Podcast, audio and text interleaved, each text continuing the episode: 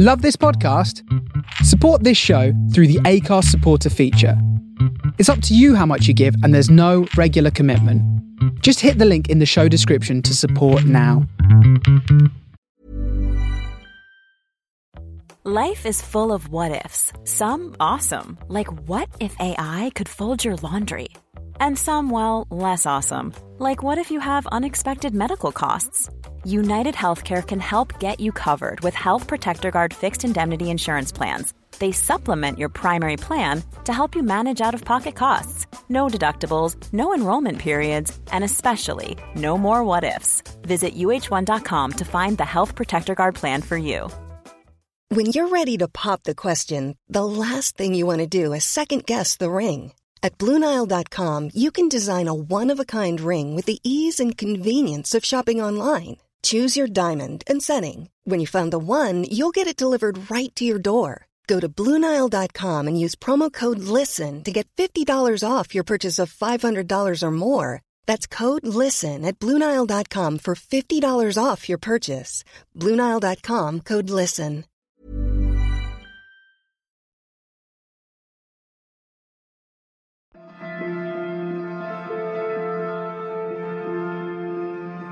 Previously on A New Winter, the horrific, huge, black, oily creature had found me again, and from it came the faces, the moans, and sounds, all of which looked and sounded like me, and it was coming directly for us. This is episode 50 of A New Winter.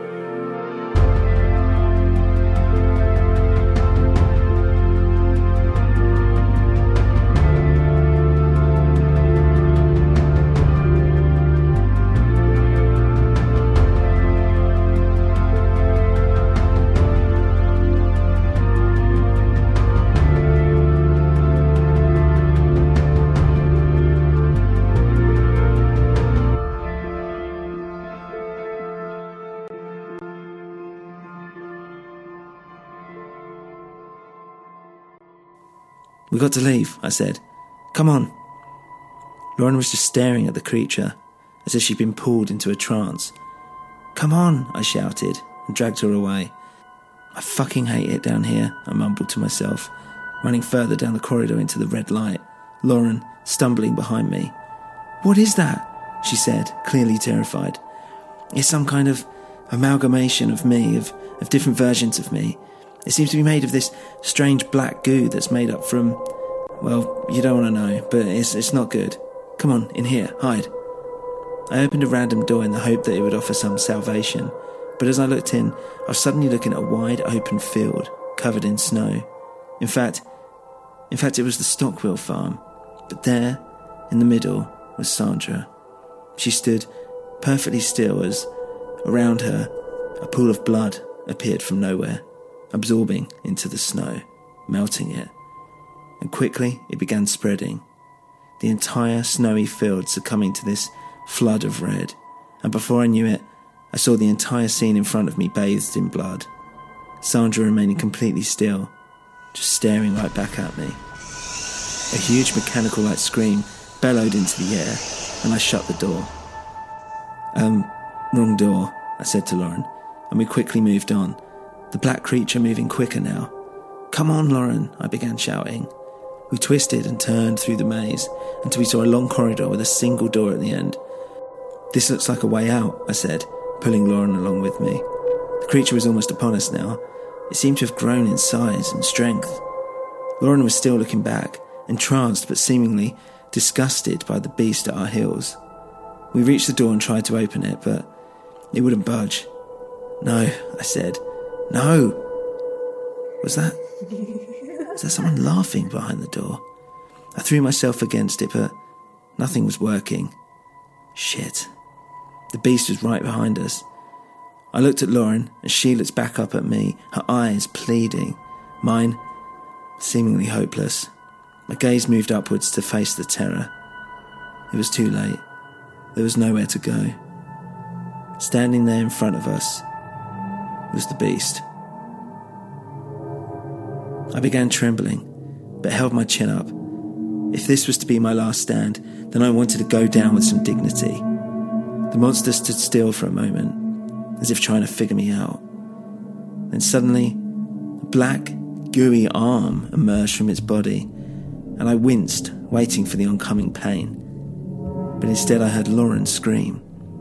The creature grabbed her by the arm. No, wait, I said, and reached out. Help, she screamed, panic and fear in her eyes, and slowly the creature pulled her in. No, I was screaming, trying to pull Lauren away from the creature, but it was too strong. She slowly started to disappear into the beast. She began getting hysterical, and I focused on trying to somehow get her out. When I realized pulling her was no good, I began trying to tear at it, pound it with my fists, anything, but it was no use. Lauren's screaming face slowly disappeared into that black pool of darkness, and then silence. I stood, looking at the creature. It felt like it was staring right back at me, gloating maybe, hardly making a sound. I was in shock. Then, as if sensing my growing anger, it grew in size, getting larger and larger just towering over me in this tiny corridor, and as it did so, my head began pounding even harder. It was too intense this time. I screamed out and fell on the floor in pain, clutching at my head. Then, as it subsided and I opened my eyes, I realized the monster had gone. The door behind me, that was once shut, slowly opened back up. From it came a light. It was bright, too bright. My eyes adjusted and I saw Thule doing up his tie. He was in a bedroom mirror. He looked rushed, hot, and bothered. But he looked more, I don't know, more confident, agile, robust than the old frame that I remembered him having. Daddy, I heard from afar. What? he shouted. Daddy! What? he shouted again, angrier this time. And there she was, Sandra, the little girl. Daddy, look, and she held up a cuddly fish toy. Look, it's got. He grabbed it while she was still talking and threw it on the floor. Don't bother me with this shit. I'm trying to get dressed here for fuck's sake. Sandra looked up to Thule, disappointed. Daddy, I. Go downstairs and see Mummy, he shouted. Fuck's sake, do I have to do everything here? Sandra rushed out. Oh, fuck. I've done my tie wrong now. Thule shouted and started punching the wall. Again and again over and over. And with every punch, it felt like it was slamming me in the chest. The air flew out of my lungs and I found it hard to breathe, slamming again and again. It was overwhelming. Then the blue light appeared and shined through the door, and then it turned a brilliant white and slam. The door shut. I gasped for air, as if I'd just come up for water after nearly drowning. And it was quiet again. I was back in the corridor, the red light, which, for once, was a comfort to me. I laid back and stared up at the ceiling while my breathing steadied. What am I doing? I thought to myself. How come every time I meet someone, I just end up alone? Why can I never seem to cling to anything? I have to ruin everything somehow. I shook my head. No, I thought. I'm going to get Lauren back. I'm going to do something about it this time. I won't let it be just another Kate, another Jackie, another Nicola. I'm going to go get her, put an end to whatever that horrid thing is. I got to my feet and walked back to the other side of the corridor. I felt weak but stable. What exactly was I going to do? I wasn't quite sure yet, but this sudden focus gave me some kind of purpose. Even though I was physically weak, I felt like I could do this. The corridors were quiet. I didn't feel threatened at that moment. I felt at peace in a strange way. And as I kept walking, it was as if the doors were watching me, unsure of what I was doing, waiting to serve their purpose, waiting to embody the idea of a decision, of a cause and effect, waiting to be that gateway between the hidden and the enlightened. I felt like I was floating, wandering down these corridors. Soon one became ten. Ten quickly became a hundred. I didn't stop. I couldn't stop, and then my head, my head started throbbing again, and I knew I was close. The red glow had dissipated. Where was I?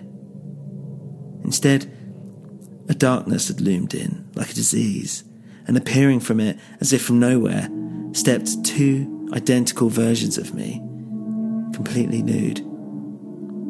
I am Albigesia, said the one on the left. And I am Cathar, said the one on the right. Can you tell us apart? No, I answered. I cannot. I believe, said Cathar, that I cannot tell you two apart either. Then, as I looked beside me, I saw another version of me, mirroring what I was doing. What is this? I asked. Your tricks won't work with me.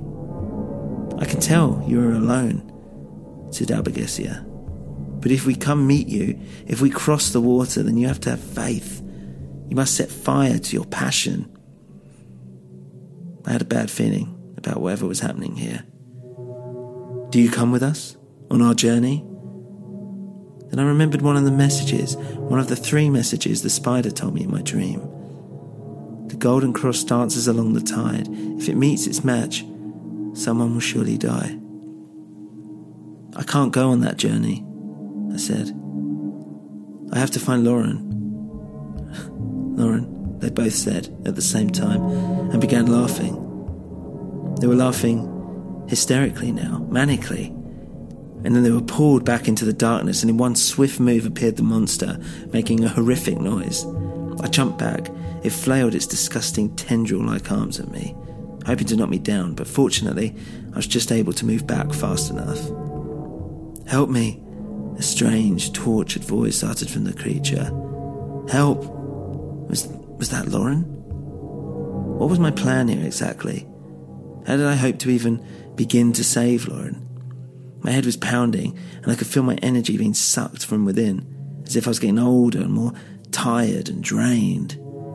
It didn't seem like I'd be able to drag her back out, so instead, instead I'd have to go in. Or better yet, something inside me was telling me that in fact I needed to absorb it. As it flapped its black tentacle like arms at me, I caught one with my right hand and swirled it around my arm like a rope to ensure that it wasn't going anywhere. I could feel a slight hesitancy. It launched another tendril, but I caught it with my left hand and wrapped it around that arm too. I could feel it starting to try and get loose now, but I pulled on it, wrapping more and more around my arm until it was straight, straight in front of me. I could see beneath its shiny skin faces upon faces on top of one another, all exactly like me, crying, screaming, in pain, shocked, horrified, disgusted. But I accepted them. I accepted them all. I closed my eyes and felt the dense heaviness of the creature as my skin absorbed it like a sponge would do water. I felt its emptiness, its, its secrets, its shame, its guilt, everything. I took it in. I embraced it. When I opened my eyes, the corridor I'd been standing in was now completely lit up. In fact, the red glow had disappeared. This was just normal light. I looked for Lauren and turned around to see her on the floor, asleep, completely unharmed. Lauren, I gently shook her. Lauren, wake up. Slowly she came to and seemed to be confused as to where she was. Then she looked up at me. I smiled back, but she withdrew in disgust. What is it? I asked. I saw things in there. I saw you. No, that, that wasn't me. It's it's some monster. Look, I'm nothing like that. Well, it certainly looked and felt like you. Oh God, I feel sick. I've never felt such anger, such disturbing thoughts. You're telling me that's nothing to do with you. Look, it's I, I don't know. I don't know what it is or, or where it came from. Or where is it now? She asked, looking around. It's it's okay. It's, it's kind of. Where is it? She asked. It's it's it's in me. It's it's in you. I don't I don't like the sound of that. But look, can we go now? It's it's too dangerous here. No, we can't go anywhere. We haven't found my father yet. That's the whole reason why we're here in the first place. And then felt something inside me, leading me. Okay, I said. This way. I didn't quite know where I was going, but I headed into what was once the darkness of the corridor, and there at the end was a simple door, just like the others. If he's going to be anywhere, I said, he'll be behind this door. Lauren looked up at me and put her hand on the door handle. But before she opened it, I placed my hand on top of hers. I just want you to know that whatever you see in there, I said, you can't unsee. Lauren stared back at me. I lifted my hand off hers. She nodded and opened the door.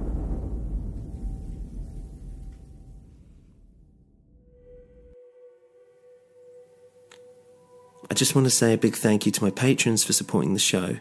Remember, this is currently without ads or sponsors.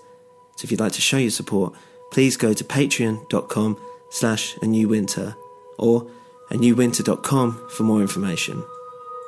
Another way of supporting the show is to leave us a review on your podcast platform of choice. The more reviews we get, the more people will listen. Also, we're now on Facebook, so if you want to head over to facebook.com slash newwinter, you can sign up there. Or you can follow us on Twitter at a new winter or email us at a new winter podcast at gmail.com. We listen and we do reply. We're also part of the Dark Myths group. You can find us on darkmyths.org, where you'll find other podcasts similar to this. Music is by We Talk of Dreams. Thank you for listening.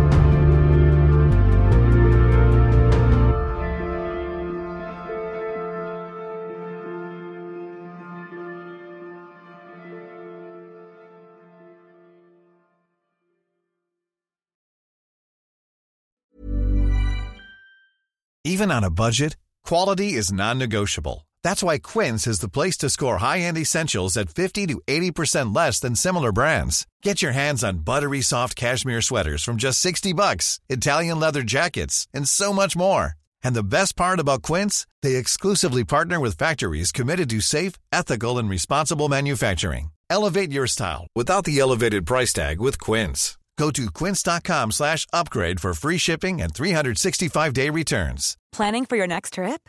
Elevate your travel style with Quince. Quince has all the jet-setting essentials you'll want for your next getaway, like European linen, premium luggage options, buttery soft Italian leather bags, and so much more. And is all priced at 50 to 80% less than similar brands. Plus, Quince only works with factories that use safe and ethical manufacturing practices. Pack your bags with high-quality essentials you'll be wearing for vacations to come with Quince. Go to quince.com slash pack for free shipping and 365-day returns.